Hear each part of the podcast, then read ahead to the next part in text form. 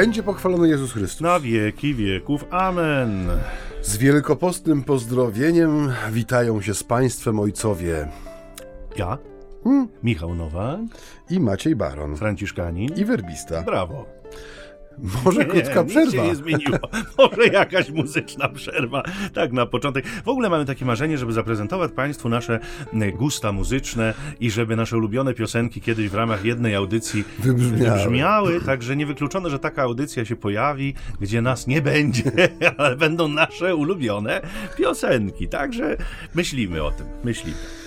Na razie ulubione piosenki Tadeusza, ale Tak. to jeszcze za chwilę, bo warto by zacząć. Słuchacie Państwo cyklicznej audycji Ćwierć tony Sambony, czyli Między nami homiletami. odwrotnie właściwie, ale nie szkodzi.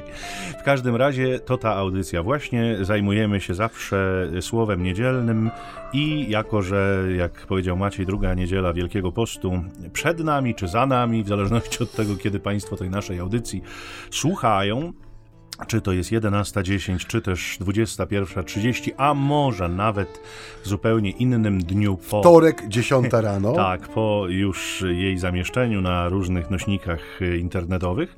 Mm, y, Ta niedziela przewiduje Ewangelię y, według świętego Mateusza, rozdział 17, wersety od 1 do 9, którym swoim tubalnym głosem w tej chwili zostanie Państwu przytoczony przez Macieja. Jezus zabrał ze sobą Piotra, Jakuba jego brata Jana i wyprowadził ich z dala od ludzi na wysoką górę. Tam przemienił się w ich obecności, a jego twarz zajaśniała jak słońce. Jego ubranie stało się białe jak światło. Wtedy ukazali się im Mojżesz i Eliasz, którzy z nim rozmawiali. Piotr powiedział do Jezusa: Panie, dobrze, że tu jesteśmy. Jeśli chcesz, postawię tutaj trzy namioty: jeden dla ciebie, dru- drugi dla Mojżesza, a trzeci dla Eliasza. A gdy jeszcze to mówił, zasłonił ich świetlisty obłok. Z obłoku rozległ się głos: On jest moim synem umiłowanym, którego sobie upodobałem, jego słuchajcie. Gdy uczniowie to usłyszeli, upadli na twarz bardzo przerażeni. A Jezus podszedł, dotknął ich i powiedział: Wstańcie, nie bójcie się. Gdy podnieśli oczy, nikogo już nie widzieli, tylko samego Jezusa. Kiedy schodzili z góry, Jezus przykazał im: Nie mówcie nikomu o tym widzeniu, dopóki syn człowieczy nie zostanie wskrzeszony z martwych.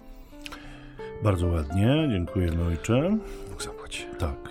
Yy, Drodzy Państwo, yy, no ten fragment Ewangelii, on jest taki bardzo wielkopostny, on nam w tym Wielkim Poście yy, mocno wybrzmiewa. Wiemy doskonale, ku czemu Wielki Post zmierza. To jest przygotowanie do celebracji najważniejszych tajemnic naszej wiary, do których należy męka, śmierć, ale i zmartwychwstanie naszego Pana Jezusa Chrystusa, wobec czego mm, ta y, wizja na górze Tabor, ona ma swoje szalone znaczenie dla tego... Szalone. Tak, szalone w sensie niezwykłe Aha. znaczenie dla tego mm, naszego również procesu przygotowania do tego, co ma się mm, wydarzyć. Pięknie o tym pisze Jan Paweł II w mm, nie w Pastores Dabowolis, przepraszam, tylko Vita Consecrata adhortacji apostolskiej poświęconej życiu konsekrowanemu w punktach 15 i 16, ponieważ y, y, mówi jakby o tym, że życie konsekrowane w sposób szczególny opiera się jako dar Boży na kontemplacji Chrystusa przemienionego na górze Tabor.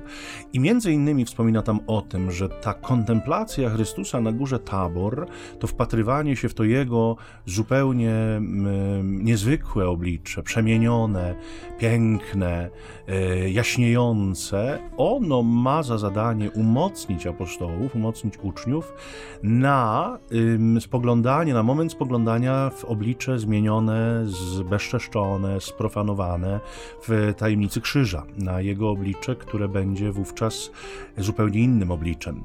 I e, kontynuuje papież, że to nie tylko dla uczniów, dla apostołów, ale dla całego Kościoła. Kościoła, który jak oblubienica, mówi Jan Paweł II, staje przed Chrystusem zarówno na górze Tabor, jak i pod krzyżem, patrząc na tego samego Chrystusa, który jest jednak zupełnie inny, zarówno na górze Tabor, jak i na krzyżu. W tym wydarzeniu bierze, bierze udział trzech uczniów. Nie? To, jest, to są ci trzej którzy są takim szczególnym trzonem tej wspólnoty apostolskiej. To jest Piotr, Jan i Jakub. I to są uczniowie, za którymi stoi pewien charakter, za którymi stoi coś, co, z czym oni się będą kojarzyć później Kościołowi, wspólnocie. Piotr to jest rzecz jasna hierarchia, no bo to jest ten, który ma być protos, ma być pierwszy pośród apostołów. Jan to jest charyzmat, to jest dar, to jest ten, który dociera jakby do samej głębi Chrystusa, zarówno jeśli chodzi o jego Ewangelię, która jest tak różna od Ewangelii synoptycznych. Mm, e, Jan, jak wiecie Państwo, jest przedstawiany w symbolice jako orzeł, ten, który się wznosi nad y, mm, y, jakby polami, nad, nad rzeczywistością ziemską i z tej perspektywy takiego wielkiego wzniesienia e, interpretuje i próbuje dociec tajemnicy Chrystusa, zresztą jego apokalipsa później to jest ten E, zbiór wizji, których doświadczył na, na w, jakby w perspektywie też no, przyszłości, przyszłej tajemnicy Kościoła i wreszcie mamy e, tego, który ma na imię Jakub i to jest martyria, to jest świadectwo, to jest męczeństwo, ten, który pierwszy oddał życie za swojego Pana Jezusa Chrystusa. Te trzy elementy niejako w postaci trzech apostołów biorą udział w tej wizji Chrystusa przemienionego właśnie po to. One się składają jakby na całość Kościoła. Powiedzielibyśmy, tam rzeczywiście jest cały Kościół mm, reprezentowany przez tych trzech, po to właśnie, żeby umocniony tajemnicą przemienienia mógł się zetknąć za jakiś czas z tajemnicą krzyża. Z tym zetknięciem się z tajemnicą krzyża to jest tak, że jak wiemy, e, właściwie tylko Jan mm, doświadczył tego, do czego chciał przygotować ich Pan poprzez e, górę Tabor tych y, pozostałych, y, no przynajmniej Ewangelie synoptyczne. Doświadczył w znaczeniu był obecny. Był obecny, tak. Wiemy, co się stało i ze skałą Piotra. Zmieniła się w piasek. Rozmieniła się tak w, w, w garść piasku. No i pozostali też z obawy przed, um, nie wiem, czy podzieleniem losu nauczyciela, czy w ogóle z obawy przed uczestnictwem w takim wydarzeniu, jakim była męka krzyżowa, po prostu się rozpieszli i uciekli. Więc jak gdyby widzimy, że tutaj ta uprzedzająca miłość Pana Jezusa, która człowieka ogarnia, także w tym wymiarze, że przygotowuje go na te wydarzenia, które miały przyjść, no nie wykluczyła, czy nie, nie wyeliminowała tego elementu ludzkiej wolności, który no, za, zawsze gdzieś jest. I człowiek, który no, jest dotknięty Bożą miłością, jest też jednocześnie wolny i może z tego przygotowania, które Pan Jezus poczynił, zupełnie nie skorzystać. Ale e, to, co mówisz tutaj, e, jeżeli chodzi o właśnie to, że cały Kościół jest obecny, to jest takie właśnie bardzo wielkopostne, w tym sensie, że dla mnie też czas Wielkiego Postu wydaje się, że jest takim czasem Kościoła, w tym sensie, że staramy się przynajmniej odnowić w sobie no tę świadomość tego, czym jest sakrament chrztu, który włącza nas w tę wspólnotę. To przygotowanie, które też w tradycji Kościoła mm, dokonywało się w Wielkim Poście, te poszczególne niedziele, Ewangelie, które mamy w tym itinerarium chrzcielnym przedstawione, one przypominają Kościołowi niejako o jego naturze Itinerarium to jest kolejne trudne słowo, którego tak. użył ojciec Maciej już nie pierwszy raz zresztą. Lubię to słowo. Więc to jest droga, proszę Droga, Państwa. tak, to droga, jest droga, proszę tak. Państwa. W każdym razie y, jest to taki czas, tak jak mówisz, że y, dzisiejsza Ewangelia nie bez, nie bez kozery pokazuje nam tych trzech, których... Nie bez przyczyny, innymi słowy. Nie bez przyczyny, tak. Dzisiaj będą didaskalia ojca Michała w tekście umieszczane. Ja tak mam przed pierwszą kawą, że używam słów, których nie rozumiem. Nie jest... ale dosyć trafnie, muszę przyznać. Dziękuję. I ojciec mnie zbił teraz z tak zwanego pantałyku. Stropu, innymi słowy.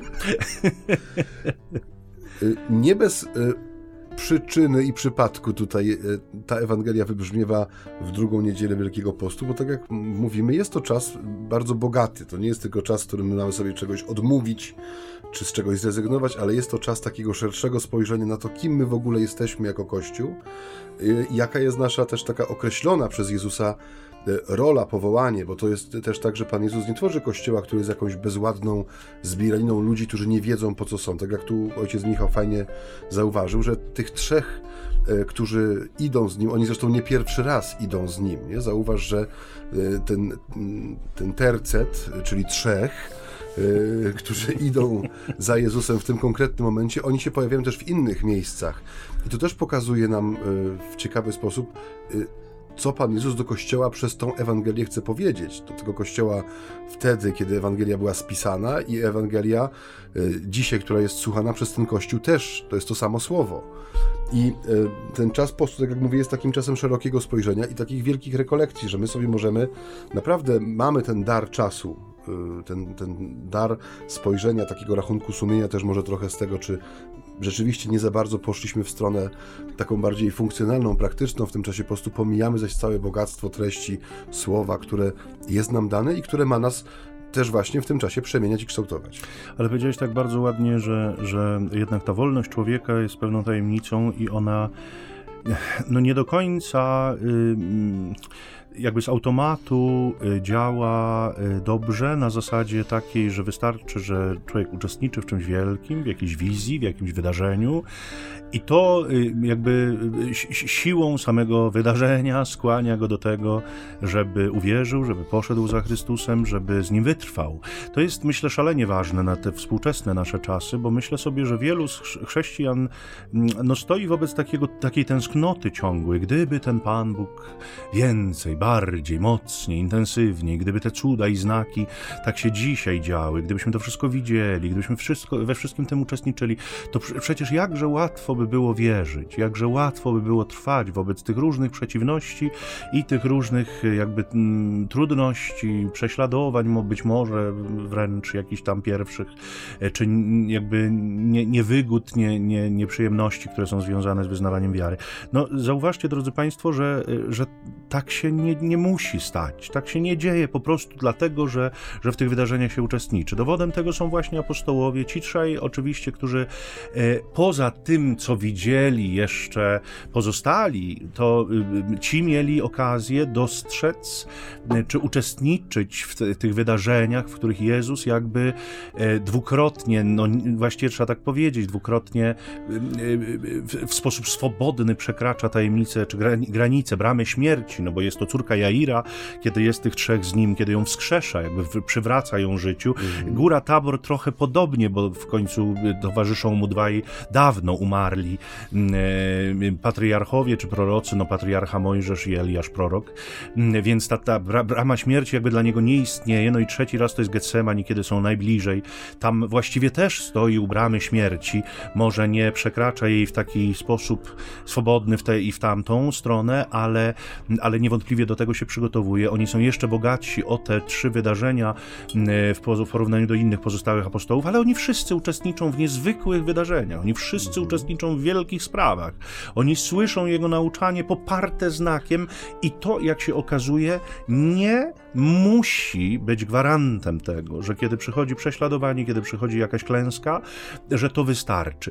Wydaje się, że trzeba jeszcze jednego niezwykle istotnego elementu, to jest Duch Święty, który wtedy, kiedy wstępuje e, w drugim rozdziale dziejów apostolskich po zmartwychwstaniu, e, czyni apostołów zdolnymi do tego, żeby już niczego się nie obawiali i żeby rzeczywiście wykorzystując swoje doświadczenia sprzed i po zmartwychwstania czy męki i śmierci Chrystusa, mogli rzeczywiście stawać się świadkami aż do śmierci. A słyszymy, że Jan nam to właśnie zapisuje, że przed e, męką Chrystusa Duch Święty nie został jeszcze dany, ponieważ Syn Człowieczy nie został uwielbiony. A uwielbiony został właśnie w tajemnicy śmierci i zmartwychwstania, którą mamy celebrować u końca okresu Wielkiego Postu. A więc e, wracając do tej głównej myśli, nie ma gwarancji, mimo że my jesteśmy już w czasach ducha, ale powiedzmy sobie szczerze, i to jest znowu jakiś wątek, który mi się otwiera, może poboczny trochę, ale powiedzmy sobie szczerze, na ile my żyjemy tajemnicą bierzmowania, nie? na ile my żyjemy tajemnicą, Maciej wspominał o chrzcie, bo rzeczywiście ten wątek chrzcielny w perspektywie Wielkiego Postu jest niezwykle ważny. On do dzisiaj zresztą przygotowanie do chrztu obejmuje okres Wielkiego Postu. Jeśli chodzi o dorosłych, no to te celebracje przygotowawcze, zwłaszcza do, do e, samej ceremonii chrztu już no, są rozciągnięte na Wielki Post. E, te tak zwane skrutynia, tak, tak ta, czyli takie, powiedzielibyśmy w cudzysłowie, egzaminy z wiary trochę. Niemniej Niemniej y, powstaje też wielkie pytanie, co z tajemnicą bierzmowania naszego, nie? która jest taką wielką, chyba nieodkrytą tajemnicą, i, i myślę sobie, że może dlatego też jest nam tak trudno wyznawać naszą wiarę, mimo tego, że czytamy mm, o cudach i znakach Chrystusa, czytamy Jego Słowo, słuchamy tego Słowa, rodzi się w nas wiara. By, być może niektórzy z nas ciągle te cuda i znaki widzą, mają otwarte oczy, otwarte serce, a jednocześnie czujemy często dużą obawę, często duży niepokój, duży lęk wobec wyznawania tej wiary naszymi ustami, aż do końca, aż do kresu, jakimkolwiek by to miał być kres. Więc tu te pytania, to mi się bardzo podobało, co powiedziałeś, że, że mm, jakby czas Wielkiego Postu nie musi być czasem wielkiej negacji, nie? czasem takiego odcinania na zasadzie tego nie, tamtego nie, jeszcze czegoś nie, ale to jest czas wielkiego zgłębiania, nie? wielkiego wchodzenia w głąb, takiego poszerzania perspektywy, odkrywania zupełnie nowych wątków, odkrywania zupełnie nowych tematów, które być może na co dzień nam nie towarzyszą. Te, Wielki Post jakby wprowadza nas w tajemnicę. To jest ważne. Jest taka fajna inicjatywa w kościele anglikańskim, że prymas Canterbury co roku nadaje, zadaje, poleca, wybiera lekturę na Wielki Post dla swojej wspólnoty. Że jest jedna książka, jedno właśnie opracowanie, które zgłębia jakiś aspekt bycia chrześcijaninem dziś, i tę książkę się poleca. Ona jest dostępna w kaplicach, w kościołach, w czasie nabożeństw o niej się też wspomina. Mam znajomego, który y, no, ma małżonkę, która należy do y, kościoła właśnie anglikańskiego i mówi, to go uderzyło, że ona w, w, u progu Wielkiego Postu wróciła do domu e, z książką, która jest tegoroczną rekomendacją. I oni sobie tę książkę czytali wspólnie. Tak. To była książka napisana przez jakiegoś anglikańskiego autora y, na temat... Ale nie arcybiskupa, który nie, chciał nie, nie, się jej pozbyć nie, z zapasów nie, swoich Nie, to nie była kwestia garażowych. Nie, nie, nie, nie. To była książka wybrana z jakiegoś tam asortymentu. W każdym razie co roku. No i teraz wyobraźmy sobie taką inicjatywę u nas. Y, nawet w kościele w Polsce, weźmy, no nawet, że 15 milionów ludzi czy tam 10 milionów ludzi, no bo Polska ma prawie 40 milionów, tak? tak? Mówi się, że ochrzczonych jest 92%, czy 3%, czy tam 6%, że do kościoła chodzi regularnie mniej więcej 40-50%, w zależności od diecezji. Więc wyobraźmy sobie, że 8 milionów ludzi bierze do ręki jeden tekst, dobry tekst, który pogłębia jakiś aspekt właśnie naszego bycia, czy przypomina nam o mm, łasce Chrztu Świętego w życiu człowieka wierzącego, czy otwiera nas na prawdę sakramentu bierzmowania w praktyce życia człowieka wierzącego, czy pokazuje rolę Eucharystii w formowaniu sumienia, serca, postawy człowieka wierzącego. I każdy tę książkę czyta ze zrozumieniem, e, bo no, zakładam, że był to tekst dobrze przygotowany. Zobacz, jaka, jaka szansa jest, prawda, w takim działaniu na to, żeby faktycznie co roku w perspektywie pięciu lat na przykład zobaczyć, ile można zrobić, nie? Ile, ile, w sobie, ile w sobie też można pogłębić, a może zmienić, a może dodać do tego, co już nam się wydawało, że wiemy na temat naszej wiary.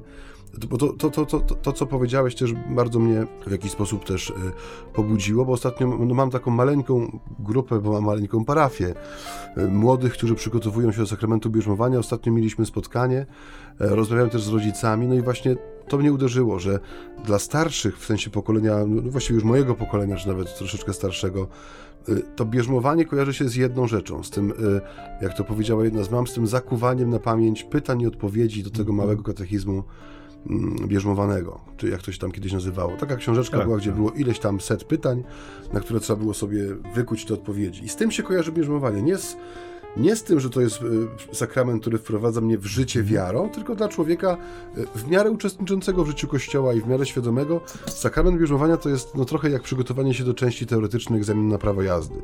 Że masz te 852 testy i musisz se wykuć na blachę no, odpowiedzi, które tam są, krzyżówki, które tam są, musisz sobie wizualizować, która ręka prawa, która lewa, kto, ma, kto jedzie, kto stoi. I troszkę, wydaje mi się, tutaj to ciąży na tym, że my, my ten Wielki Post też se musimy w jakiś sposób poukładać, no więc robimy z niego to, co potrafimy. No nie trzeba tu niczego wykuwać na blachę, więc prościej nam jest zrobić z niego nie właśnie wejście na górę tabor chociażby, czy kontemplowanie oblicza ukrzyżowanego, ale robimy sobie z tego listę zadań. Listę zadań które trzeba odhaczyć, ewentualnie nie odhaczyć, no bo różnie bywa z tymi postanowieniami, zwłaszcza tymi noworocznymi, czy mm. wielkopostnymi, czy adwentowymi, ale coś w tym jest, nie, że słowo nam przynosi dzisiaj niesamowite misterium, bo dzisiaj mamy misterium, użyję znowu, bo jeszcze kawa nie zadziałała, par excellence. No jest to tajemnica. Tego to nawet ja nie umiem przetłumaczyć Państwu. I tutaj właśnie o to mi chodziło. mamy, w tej istocie. mamy takie istocie. misterium, misterium. Mm -hmm, jest tak. tych trzech ludzi, którzy wchodzą z Jezusem na górę, dokonuje się rzecz, której... E, po ludzku wyjaśnić się nie da. Nie da się jej rozebrać na czynniki pierwsze, tak jak niektórzy próbują rozbierać inne znaki cuda Jezusa, że tak naprawdę to wszyscy mieli chleb zawinięty za pazuchą, kiedy siedli na trawie, to go wyjęli, dlatego było go tak dużo. No jak ludzie jedzą, to kruszą, dlatego tych 12 koszów ułomków, albo że na przykład jest pewien rodzaj bakterii, która barwi glinę, wybarwia się z gliny i woda wlana do takiego naczynia barwi się na czerwono, stąd wrażenie, że woda, którą czerpali słudzywkanie, to było wino. No i to była tak silna sugestia, tak powerful był ten znak, że ludzie to wzięli za wino, chociaż to nie było wino i tak dalej. Tego znaku góry Tabor rozebrać się nie da. W tym sensie, że bez projektora holograficznego, bez sztucznego dymu, bez sztucznej mgły filmowej, bez oświetlenia y, kontrastującego, stroboskopowego, no nie da się tego wyjaśnić. Mamy do czynienia z rzeczywistością, która człowieka po prostu przerasta. I tu jest też, wydaje mi się, ten wymiar Wielkiego Postu, który nam przypomina, że wiara to jest misterium, to nie jest efekt odhaczenia odpowiedniej liczby E, punktów z listy do zrobienia. Bo też na przykład przygotowanie do chrztu, no też jest jakimś przechodzeniem pewnych etapów i też jest ryzyko, że my sobie zrobimy z tego taką listę zakupów, którą trzeba zrealizować, żeby dostąpić łaski wiary. A ta Ewangelia dzisiaj pokazuje nam w sposób jednoznaczny i bardzo prosty, człowieku, ty tego nie rozbierzesz. Nie rozbierzesz tego. Pan Bóg mówi, ja ci mogę zabrać na górę, ja ci mogę pokazać, na czym polega to, do udziału, w czym masz ode mnie zaproszenie, i w co jesteś wprowadzony przez e, sakrament chrztu, przez to przejście przez wodę śmierci. E, I, i, i to wszystko, jakby tu się, tu się kończy, tu się kończy ten udział człowieka. On, I teraz jesteśmy zaproszeni do tego, żeby to, co żeśmy mówili ostatnim razem, nie? żeby nie próbować e, własnej drogi budować, żeby nie, nie iść ścieżką Piotra. Fajnie, że tu jesteśmy, postawimy trzy namioty, jeden dla ciebie, drugi dla Eliasza, trzeci dla, dla Mojżesza i będzie fajnie, bo jest fajnie i niech będzie fajnie dalej. Tutaj tego nie ma, w tym sensie, że y, no, nie jest to droga, którą można gdyby objąć to wydarzenie na Górze Tabor.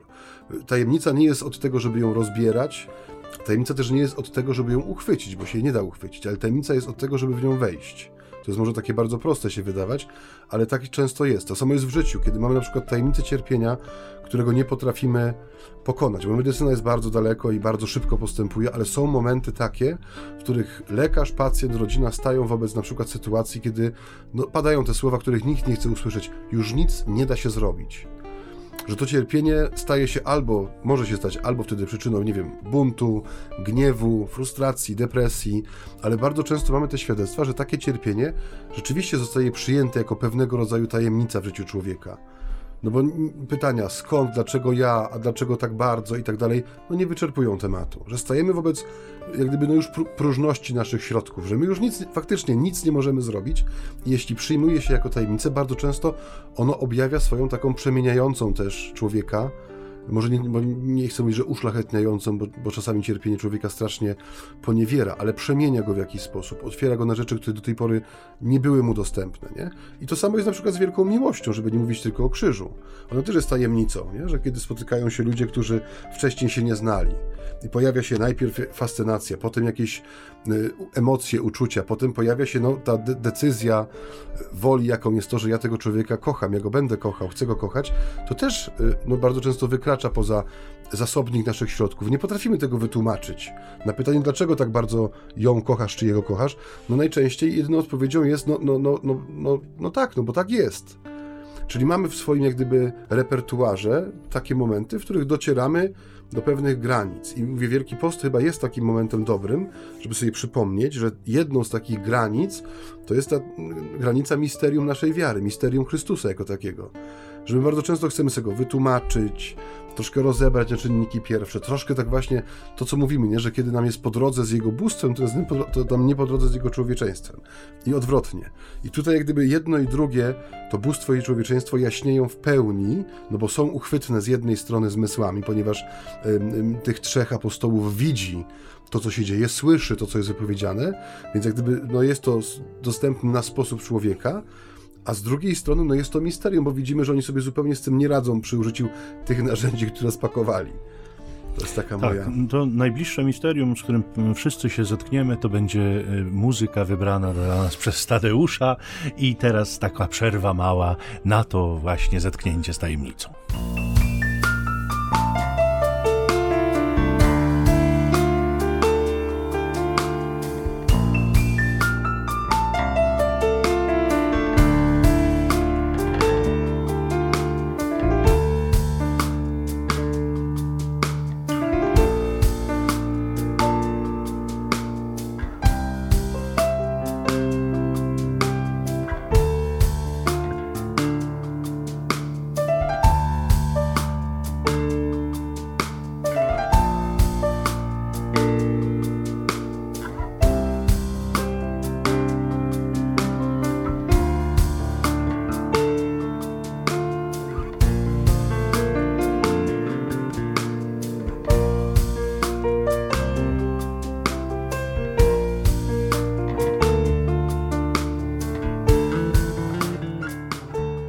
Przerwa tajemnicza dobiegła końca, więc... Dla nas tajemnicą jest to, co Państwo słuchali, więc...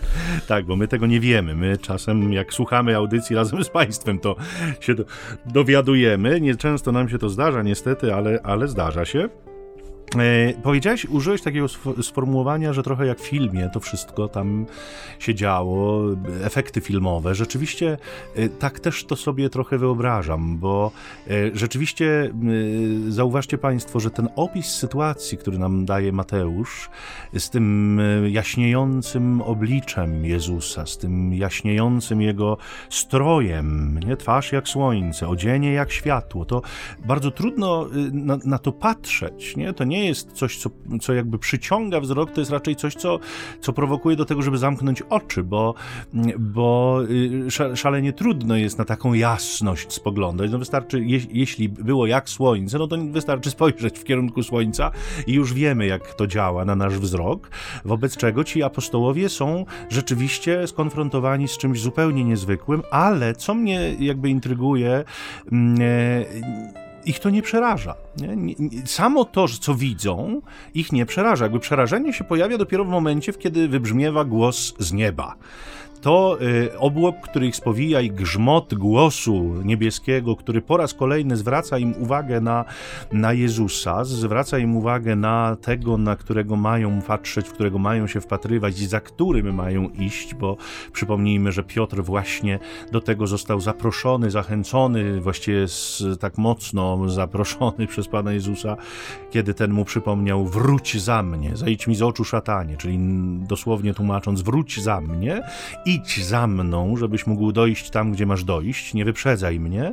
Mm, e, więc tu dzisiaj ojciec jakby ponawia ten przekaz, nie? To jest mój syn umiłowany, jego, słuchajcie. Mm, e, więc jakby rzeczywiście trochę filmowa scena, która, która pokazuje, że sama wizja dla apostołów nie jest jakoś przerażająca, mimo że interpretują, widzą wyraźnie, że to jest Mojżesz, widzą wyraźnie, że to jest Eliasz właściwie Mateusz nie, nie, nie, do końca nam mówi, czy mają dostęp do tego, o czym e, mówią. Nie? Tak jakby mm, uczniowie nie mieli dostępu do treści. Słyszymy u Mateusza, że Mojżesz i Eliasz rozmawiają z nim. Marek nam doda, że rozmawiają o jego odejściu, czyli jakby rzeczywiście mm, uczniowie to słyszeli. Ale e, jakby to wydarzenie całe, to przemieniające wydarzenie ich także, jaki był cel, żeby oni zostali przemienieni, nie tylko Jezus, żeby został przemieniony, żeby to bóstwo jakby y, stało się ich mm, y, jakby no, doświadczeniem, żeby oni mogli tego bóstwa również dotknąć, bo człowieczeństwa dotykali codziennie, tak jak mówiłeś, rzeczywiście dotykają tu i obu tajemnic, no bo Chrystus pozostaje człowiekiem, ale, ale to bóstwo, które przeziera przez niego, ono samo w sobie nie jest przerażające, dlatego że oni już z Jezusem w codzienności nie znali się. Natomiast ten głos, który e, płynie z nieba, to jest ten, ten sam głos, który, e, który kiedy Mojżesz prowadzi lud przez pustynię, rozbrzmiewa e, na górze, że tak powiem, syna i kiedy on się trzęsie i kiedy, kiedy grzmoty rozbrzmiewają, kiedy lud pada i mówi, ty mów z Bogiem, my nie będziemy, bo, bo my jesteśmy przerażeni. Głos Boga, który wzbudza w uczniach przerażenie. Nie? I to jest jest, ja myślę, dosyć znaczące Także dla nas, bo y, y, oczywiście my może w, w, takiej dosłownej perspektywie z tym głosem Bożym się nie spotykamy, bo y, y no, pewnie nad nikim nie zagrzmiał Pan Bóg w taki sposób, jak to się stało na górze Tabor, ale ja myślę, że przerażenie budzą Boże wezwania, Boże e, słowa, już nie sam głos Boga, ale Boże słowa, które On do nas kieruje. Wielu, wielu naszych braci chrześcijan jest dzisiaj nimi przerażonych, nie? że jakby zupełnie nie wyobraża sobie sobie według nich żyć, że, że nie te czasy, że to nie ta mentalność, że to nie ta kultura, że to, że to nie ta natura, że człowiek już nie jest zdolny do tego typu wyzwań, do tego typu mm, e, działania. Tymczasem e, e, Bóg nieodmiennie, ojciec nieodmiennie kieruje nasz wzrok ku synowi. Mówi, to jest mój syn, jego słuchajcie. On, to tak. słowo, które daje, wam daje, jest moim słowem i ono jest nieustannie aktualne. Połączcie to, co widzicie, połączcie z tym, tym, co słyszycie, i to wam da pełen obraz, obraz, który uzdolni was do tego, żeby tym słowem żyć. No, dokładnie to chciałem, z ust mi to wyjąć. Mój Boże, jak pięknie. No. dwie takie refleksje u mnie się też zrodziły, że y, to, co powiedziałeś o tym zamknie, o tej pokusie zamknięcia oczu na widok tego, co się dzieje, że to też jest, zobacz, jaki to jest głęboki przekaz w tym ukryty. Y, w nas jest taka potrzeba, szukamy kuglarzy cały czas w życiu. Nie wiem, czy, czy zgodzisz się ze mną, ale ludzi, którzy nas w jakiś sposób rozerwą, zabawią, mm -hmm. także w tej sferze, przepraszam, że tak mówię, ale tej sferze religijnej. Tak. Też bardzo często właśnie ktoś, kto ma jakiś dar, talent, umiejętność techniczną, sprawność czy biegłość w jakiejś materii, może ją wykorzystać do tego, żeby uczynić ze swojej posługi czy życia rodzaj pewnego przedstawienia, które przyciąga oko, daj Boże też pociąga serce w jakiś sposób, ale no to, to jest takie działanie na sposób człowieka, nie? Że, że chcemy się pokazać, chcemy być widziani, ale też chcemy patrzeć na jakieś dziwadełko, na jakieś, na jakieś coś, co, co nam pozwoli e, no, no może na chwilę się oderwać od codziennych trosk i zmartwień, albo popatrzeć na świat z trochę innej perspektywy. I Góra Tabor pokazuje nam, Góra Tabor pokazuje nam, że Pan Bóg nie jest kuglarzem, nie? Że to wydarzenie, które ono nie jest skrojone na miarę oczekiwań człowieka w tym sensie, że to nie jest coś, co jest dla. inaczej. To nie jest coś dla tej trójki, która tam jest. Nie? Pan Bóg jest zupełnie osobny, w sensie on jest niezależny i wolny, i on nie dopasowuje się w tym sensie, że objawimy to w taki sposób, żeby chłopaki mieli z tak. tego jakiś pożytek, nie? Tu jest manifestacja chwały, manifestacja mocy, no i manifestacja Pana Boga jako Pana Boga. Jest głos z nieba bez głośników, nie? Jest mhm. jaśniejąca odzież, twarz jak słońce. No to są rzeczy, które są, tak jak mówisz, one bardziej skłaniają do tego, żeby się skulić sobie i zamknąć oczy. I, to, co mówisz, że jeszcze dopóki trwa, powiedzmy, to objawienie jako objawienie, apostołowie idą, już mają swoją wizję, że namioty zaczniemy Fajnie, tutaj tak, kleić. Tak ale to, co ich wbija w przerażenie, to jest głos, który się odzywa i mówi o Jezusie. Obraz, tak. tak. Mm. I mówi, podaje im jak gdyby na co oni patrzą, że to jest, że macie Mojżesza, macie Eliasza, ale to jest ten, którego macie słuchać. I tutaj, tak jak mówisz, to, co dzisiaj ludzi często przeraża, nie? że y, Jezus tak, Kościół nie, nie? że mhm. y, jest jakaś taka, y, znowu taka pokusa, żebyśmy mieli przed oczami coś, co jest skrojone na miarę naszych potrzeb i oczekiwań. Tak jak dzisiaj się, no tak, przepraszam taką dygresję, ale rozmowę z panem Jackiem Cyganem ostatnio słuchałem, no, który jest jakąś tam legendą polskiej sceny muzycznej, tekściarzem, który napisał tysiące tekstów, dobrych, pięknych, jeżeli chodzi o język polski, na pewno, i też melodycznie potem, kiedy są przedstawione, też wchodzą w, pa w pamięć, w ucho i powiedział bardzo ciekawą rzecz, że dzisiaj przemysł muzyczny już nie jest, innowa nie jest od dawna innowacyjny, ale że dzisiaj poprzez te wszystkie aplikacje muzyczne, które my mamy, dobiera się statystycznie, yy, znaczy statystyczny gust, tworząc muzykę. Nie, nie, artysta nie wchodzi do studia z jakimś przebłyskiem geniuszu i mówi, znalazłem jakiś riff, czy jakiś akord, który, który będzie początkiem czegoś nowego. Nie, on przychodzi, on ma już podane przez swojego producenta czy, czy kompozytora, że mamy sezon, mamy sezon na takie bity mhm. i, i, zróbmy coś w ten deseń, bo to nam się sprzeda, to będzie słuchane. I, i, no, I to właśnie jest w człowieku taka potrzeba, żeby no, słyszeć to, co się chce usłyszeć, widzieć to, na co mam ochotę. I tutaj, jak gdyby Góra Tabor rozbija nam to w proch, nie? że mamy coś niesamowitego, co, co Pan Bóg daje człowiekowi, ale przypomina jednocześnie troszeczkę tak grożąc paluszkiem, że nie zapominaj, że to ja tu jestem Panem Bogiem. To nie jest dziwadełko na twoją, na twoją cześć zrobione, tylko to jest przypomnienie, kim ja jestem, kim jesteś wobec tej rzeczywistości ty i do czego jesteś zaproszony. To, co mówisz, pójdź za mną, nie wychodź przed szereg, nie buduj sobie swojego tutaj y, modus vivendi. Tak co znaczy? Y, modelu życia. Tak. Mhm. Tylko idź za mną, ja ci pokazuję, na czym polega y, ta, ta droga życia, którą ja daję, którą ja jestem. Nie? I tu jest też, mówię, znowu taki bardzo wielkopostny mm, wymiar tego, nie? że Wielki Post przy, przy, przy przyjęło się mówić, że Adwent jest czasem prostowania ścieżek dla Pana. Ale tak naprawdę wejściem na drogę, już nie na ścieżkę, ale na drogę, jest czas Wielkiego Postu. I te słowa Jezusa, które mówi do Piotra, któremu się wydawało już, że zjadł właśnie, że wygrał właśnie, jest, jest prymusem w klasie, bo powiedz, odpowiedział bardzo dobrze na pytanie tak. nauczyciela. Ty jesteś Mesjasz, syn, syn Boga żywego i już myślę, że ta odpowiedź gwarantuje mu czerwony pasek, wysoką średnią i pochwałę dyrektora, słyszy za chwilę precz mi z oczu szatanie, idź dosłownie, tak jak mówisz, wróć za mnie, czyli wróć na miejsce, które ci nie tyle wyznaczyłem, tylko które jest miejscem dla ciebie właściwym. Tak. Jeżeli chcesz się bawić, mówiąc kolokwialnie, w to, co się bawimy, to musisz stanąć za mną, bo jeżeli będziesz szedł przede mną, to za chwileczkę będziemy mieli parodię kościoła, parodię chrześcijaństwa, parodię naśladowania mnie.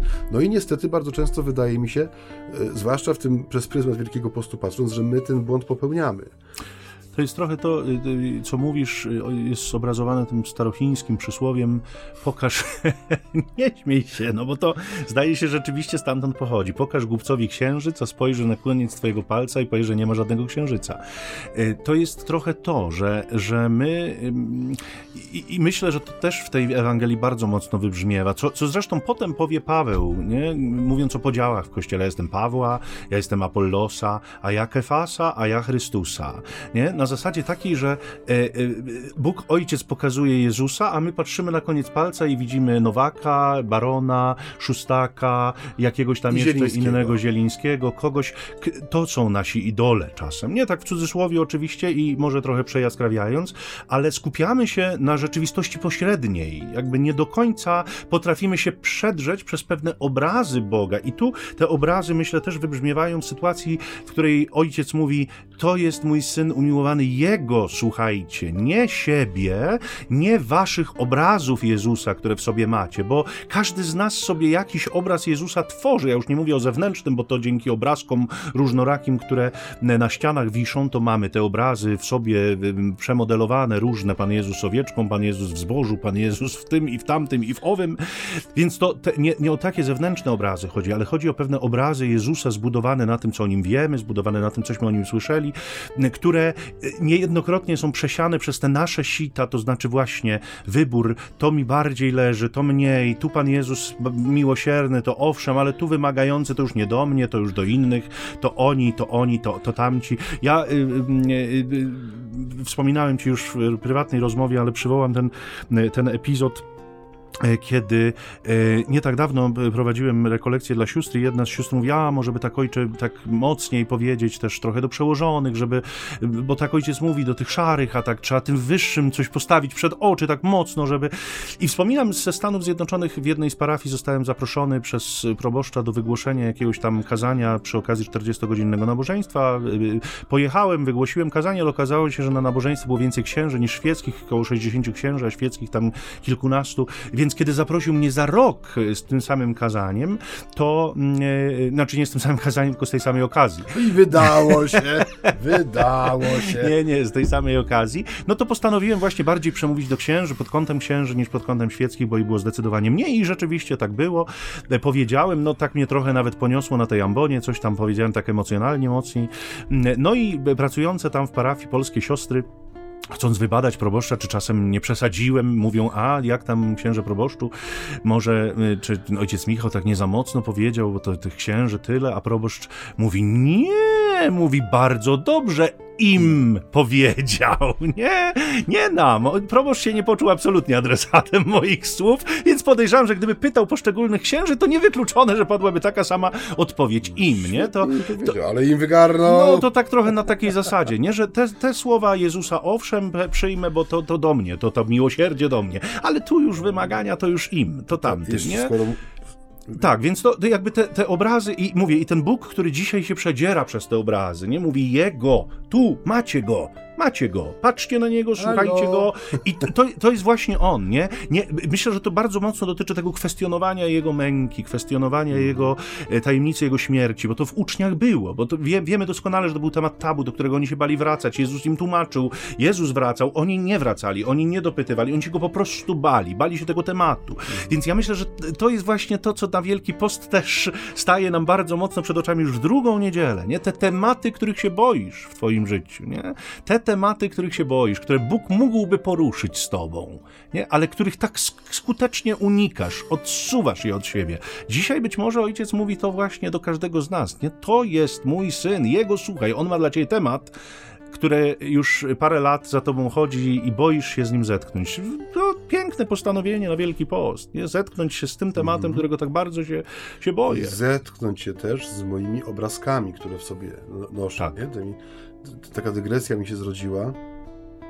E, kiedy słucham tego, co mówisz, też widzę, że otwiera we mnie pewne dawno nieotwierane komory pamięci. Mianowicie, e, te nasze dzisiaj oczekiwania, kiedy na przykład, y, no jestem też, no to już w sumie dosyć dawno po odwiedzinach kolędowych, ale niektóre rozmowy gdzieś tam jeszcze za mną chodzą i pamiętam właśnie taką jedną rozmowę z, z małżeństwem, które no nie uczęszcza nam mszę do kościoła parafialnego, to twierdzą tam, że chodzą sobie gdzie indziej. No i właśnie zaczęła się rozmowa na temat tego, no jak jest w tym kościele. No i zaczęły się oczywiście takie banalne rzeczy, że na przykład w jednym kościele proboszcz trzy razy głosi kazanie, pierwszy na wstępie, drugie w czasie homilia, trzecie przy ogłoszeniach. Że no wytłumaczyłeś było... oczywiście, że to jest rozłożenie materiału homiletycznego. Tak, ale chodzi o to, że tak, że tutaj za długo, tutaj za, za jasno w kościele, bo nie ma witraży, tutaj za gorąco, bo jest ogrzewanie na cały y, regulator, że tak powiem, tutaj za zimno, bo w ogóle go nie ma, tutaj proboszcz w, w kościele, bo niedomyte, tam pajęczyny, tam z kolei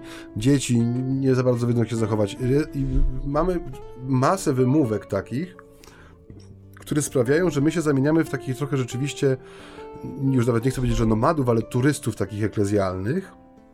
Szukamy tego obrazka, który będzie na miarę naszych oczekiwań. Tam sobie, tam gdzie będzie tak, jak sobie wymarzyłem, wymyśliłem. Moje, I mi się przypomniała taka moja daleka, w sumie, no, mojej mamy bardziej była ciocia niż moja, kobieta, która całe życie przemieszkała w jednej wioseczce, i mieli kościółek, który wyglądał naprawdę jak u głębokiego podnóża góry Tabor po zejściu do tej prozy życia. po zejściu lawiny. Z lawiny. Lekko taki zatęchły.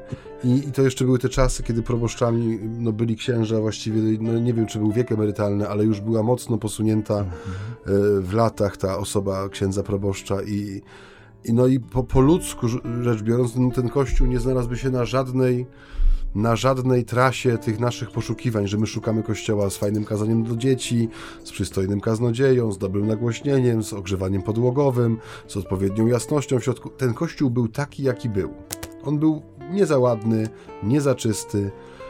Ksiądz proboszcz już niestety dźwigał brzemię swojego wieku, ale do czego zmierzam? Dla mnie ta ciocia, daleka moja taka, no, to, to, to była osoba, no jedna z tych niekanonizowanych świętych. To był człowiek, który do kościoła nie chodził realizować swojego własnego planu, nie chodził y, łechtać swoich, swoich, tak. E, swoich estetycznych też wymagań, tylko przy całej szorstkości i surowości tego, co tam było dostępne, to był człowiek, który żył z Panem Bogiem. Ona rozpoczynała, i to mi się bardzo podobało, też bo jestem wielkim fanem takiej prostej pobożności. Nie chodzi mi o ubogą pobożność, ale prostej pobożności. To była pobożność bardzo e, tradycyjna. Rozpoczynała dzień godzinkami, w ciągu dnia była też część, e, czas na modlitwę różańcową, był czas na codzienną Eucharystię, w zależności od tego, czy była rano, czy wieczorem. I to był taki, naprawdę rzeczywiście było takie życie rytmem Bożym i tam nigdy nie słyszałem, jak ciotka przyjeżdżała, ona była jeszcze tak zwaną chopionką, czyli to była osoba, która się nosiła po śląsku, na ludowo. Chodziła zawsze w tym pełnym stroju i mówiła zawsze taką piękną gwarą, nie taką już spłyconą, ale taką gwarą, że ja czasami się musiałem dopytać, o co chodzi, bo nie wszystkie rzeczy rozumiałem. I ona nigdy nie miała w sobie jakiejś krztyny takiego, takiej, takiego zgorzknienia, rozczarowania, bo akurat pamiętam, że jedna z wizyt właśnie była przy konsekracji naszego kościoła parafialnego w mojej miejscowości. No i ciotka też była, no potem był obiad u nas, bo myśmy, moi rodzice i babcia byli rodzicami chrzestnymi kościoła. Była taka piękna inicjatywa proboszcza, że wszyscy, którzy byli bardziej zaangażowani, dostawali takie piękne zaproszenie jako rodzic chrzestny kościoła na poświęcenie. Więc siedzieliśmy przy stole rodzinnym i ciotka była, mówi, jaki to kościół, jaki on piękny. No nasz kościół taki bardzo nowoczesny jest wewnątrz, nie? W zestawieniu z tym jej kościółkiem, no dwa zupełnie różne światy. Ale ta kobieta była naprawdę przepełniona taką no to tym, tym wydaje mi się, że ona była przepełniona tym, o co chodzi w dzisiejszej Ewangelii że ona przeżyła ten swój tabor w tym kościele, w którym jej to było dane, zadane można powiedzieć, nie? A my dzisiaj często, nie tylko w Wielkim Poście, cały czas szukamy sobie tego nawet materialnego kościoła naszych marzeń, naszych wyobrażeń, nie? Mhm. Żeby sobie ten tabor samemu wybrać. Mhm. A tutaj to Jezus zabiera swoich uczniów na tą górę przemienienia, a nie oni wybierają szczyt na miarę swoich możliwości. I my możemy iść na Giewont i mówić, że to jest tabor, ale to zawsze będzie Giewont, bo tak jest. Nie Ja nie pójdę na pewno z tą na Giewont. Ja obawiam się, że też się tam nie wybiorę, ale Czy to... tam dojeżdżają te bu bus busiki? A koniki? Nie, koników nie będziemy męczyć. Koników nie, no my dwaj na pewno nie powinniśmy ich męczyć, bo ćwierć tony z ambony Mamy mogłoby ich, tak, niewątpliwie. Y, dwie, dwa wątki jeszcze, bo powoli do lądowania podchodzimy, które mi się jeszcze tutaj bardzo rzucają w oczy. Pierwszy to jest ten dotyk Jezusa. Jezus, który podchodzi na koniec, dotyka ich, oni z tego przerażenia się otrząsają, widzą już tylko Jego, nie widzą już Eliasza i Mojżesza, widzą Go w, w, w tym ludzkim wydaniu, w takim, którym zna, który znają i to ma im wystarczyć. I to jest dla mnie też piękny obraz. To jest jakby dopełnienie tego, o czym ty mówiłeś przed chwilą, nie? że to, e, to jest zadanie. Nie? To jest, ojciec im stawia zadanie. Tu jest wasz Jezus, nie? tu jest wasz Mesjasz, tu jest mój syn umiłowany. Nie? I, e, I zobaczcie, już nie ma tego blasku, nie? już nie ma tego słońca na obliczu, już nie ma jasności z odzieży ale on jest ten sam. Nie? Tu się nic nie zmieniło.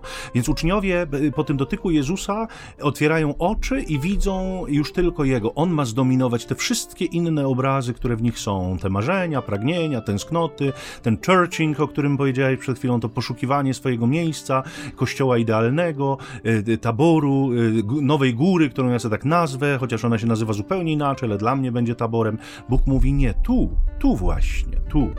I druga rzecz, która mnie też bardzo uderza, to Jezus mówi: Nie mówcie o tej wizji, aż nie zmartwychwstanę. Nie? Wyobrażasz sobie taką, takie zadanie, nie? że przeżyłeś coś takiego i Jezus do ciebie mówi: milczcie o tym, nie mówcie. A schodzisz na dół do twoich przyjaciół, apostołów, pozostałych, mm. którzy tego nie widzieli, którzy będą cię pytać na pewno, a co tam było, nie? Na tej górze. Na górze. Coś się wydarzyło na tej górze, nie? Jedliście coś dobrego? No właśnie, nie? A Jezus mówi: nie, nie, milczcie o tym, aż zmartwychwstanę. I co więcej, co jest fascynujące, wydaje się, że to, ta, ta, sytuacja, ta tajemnica przemienienia jednak nie do końca odniosła swoje e, zadanie, czy to zadanie zostało zrealizowane, bo oni nadal go nie pytają, co znaczy zmartwychwstać. Owszem, Marek zdaje się nam pisze, że dyskutują między sobą, co znaczy powstać z martwych, ale nie proszą, wyjaśnij nam. Ciągle ten temat tabu w nich jest, ciągle ten lęk wobec tematu, z którym się boją zetknąć jest. Schodzą z tej góry e, z takim poleceniem Jezusa, ale wcale to nie prowokuje ich do tego, tego, żeby samego Jezusa dopytać, żeby wejść głębiej w temat, żeby jakby spróbować coś z tego pojąć i zrozumieć. No tego niestety w nich nie ma. I pewnie no dlatego też między innymi kończy się to tak, jak się kończy pod krzyżem. Ano. No. Tak byśmy to mieli, proszę ojca. Myślisz, że już to trzeba by powoli lądować? No tak, myślę, że powoli by już trzeba. A nie masz jeszcze jakiejś złotej myśli? Złotej nie ma. no, Mamy skoro... myśl miedzianą, proszę ojca. To, no to jeśli ta miedziana, to mm, nie wiem, czy warto, ale miedź też jest w cenie. To może po, podziel się z państwem tą miedzianą myślą jeszcze na koniec. No to jest taka myśl, że zostawiamy, pa, zespawać ten Zostawiamy państwa dzisiaj na górze Tabor. Nie tej górze waszych marzeń, nie górze waszych projekcji, ale na tej górze, na którą pociąga i zaprasza nas Pan. Gdzie ona znajduje się w waszym życiu, tego nie wiemy. E, I też nie chcemy jej wskazywać, bo tak jak mówiłem na początku i w środku audycji, jest to e, tajemnica, misterium. I gdzie każdy z nas y, dotyka tej, tej rzeczywistości taboru, to już jest, tak jak mówię, sprawa bardzo intymna i bardzo osobista. My natomiast możemy Państwa zachęcić do tego, żeby już po zejściu z tej góry tabor, kiedy wrócimy do e, prozy naszego życia, już jutro w poniedziałek, kiedy wrócą obowiązki, praca, to codzienne zabieganie, żeby e, nie być jak apostołowie, żeby mieć w sobie odwagę e, stawiać sobie pytania, rozmawiać także z samym sobą na temat tego, co się doświadcza, jeżeli chodzi o przestrzeń naszej wiary, żebyśmy potrafili budzić w sobie to, do czego Pan Bóg nas zaprasza i co nam ofiarowuje w tym tekście i w tym dniu. Tą miedzianą myślą zakończyliśmy audycję między nami homiletami, czyli ćwierć tony zambony. Zapraszamy też Państwa do tego, żeby się odzywać, komentować, sugerować, może poprawiać, może zapraszać w nowe terytoria. Reflektować, tak. Mamy te nośniki, ale dzisiaj może dla odmiany ich nie podamy. Nie, proszę sobie poszukać. Tak. podamy może za tydzień. E, za dzisiejsze poranne i wieczorne spotkanie, w zależności od tego, kiedy Państwo z nami są, dziękuję ojciec Michał Nowak, Franciszkanin. I ojciec Maciej Baron Werbista. A na całą resztę Wielkiego Postu niech Was nieustannie błogosławi Bóg Ojciec i Syn i Duch Święty. Amen. Pokój i dobro.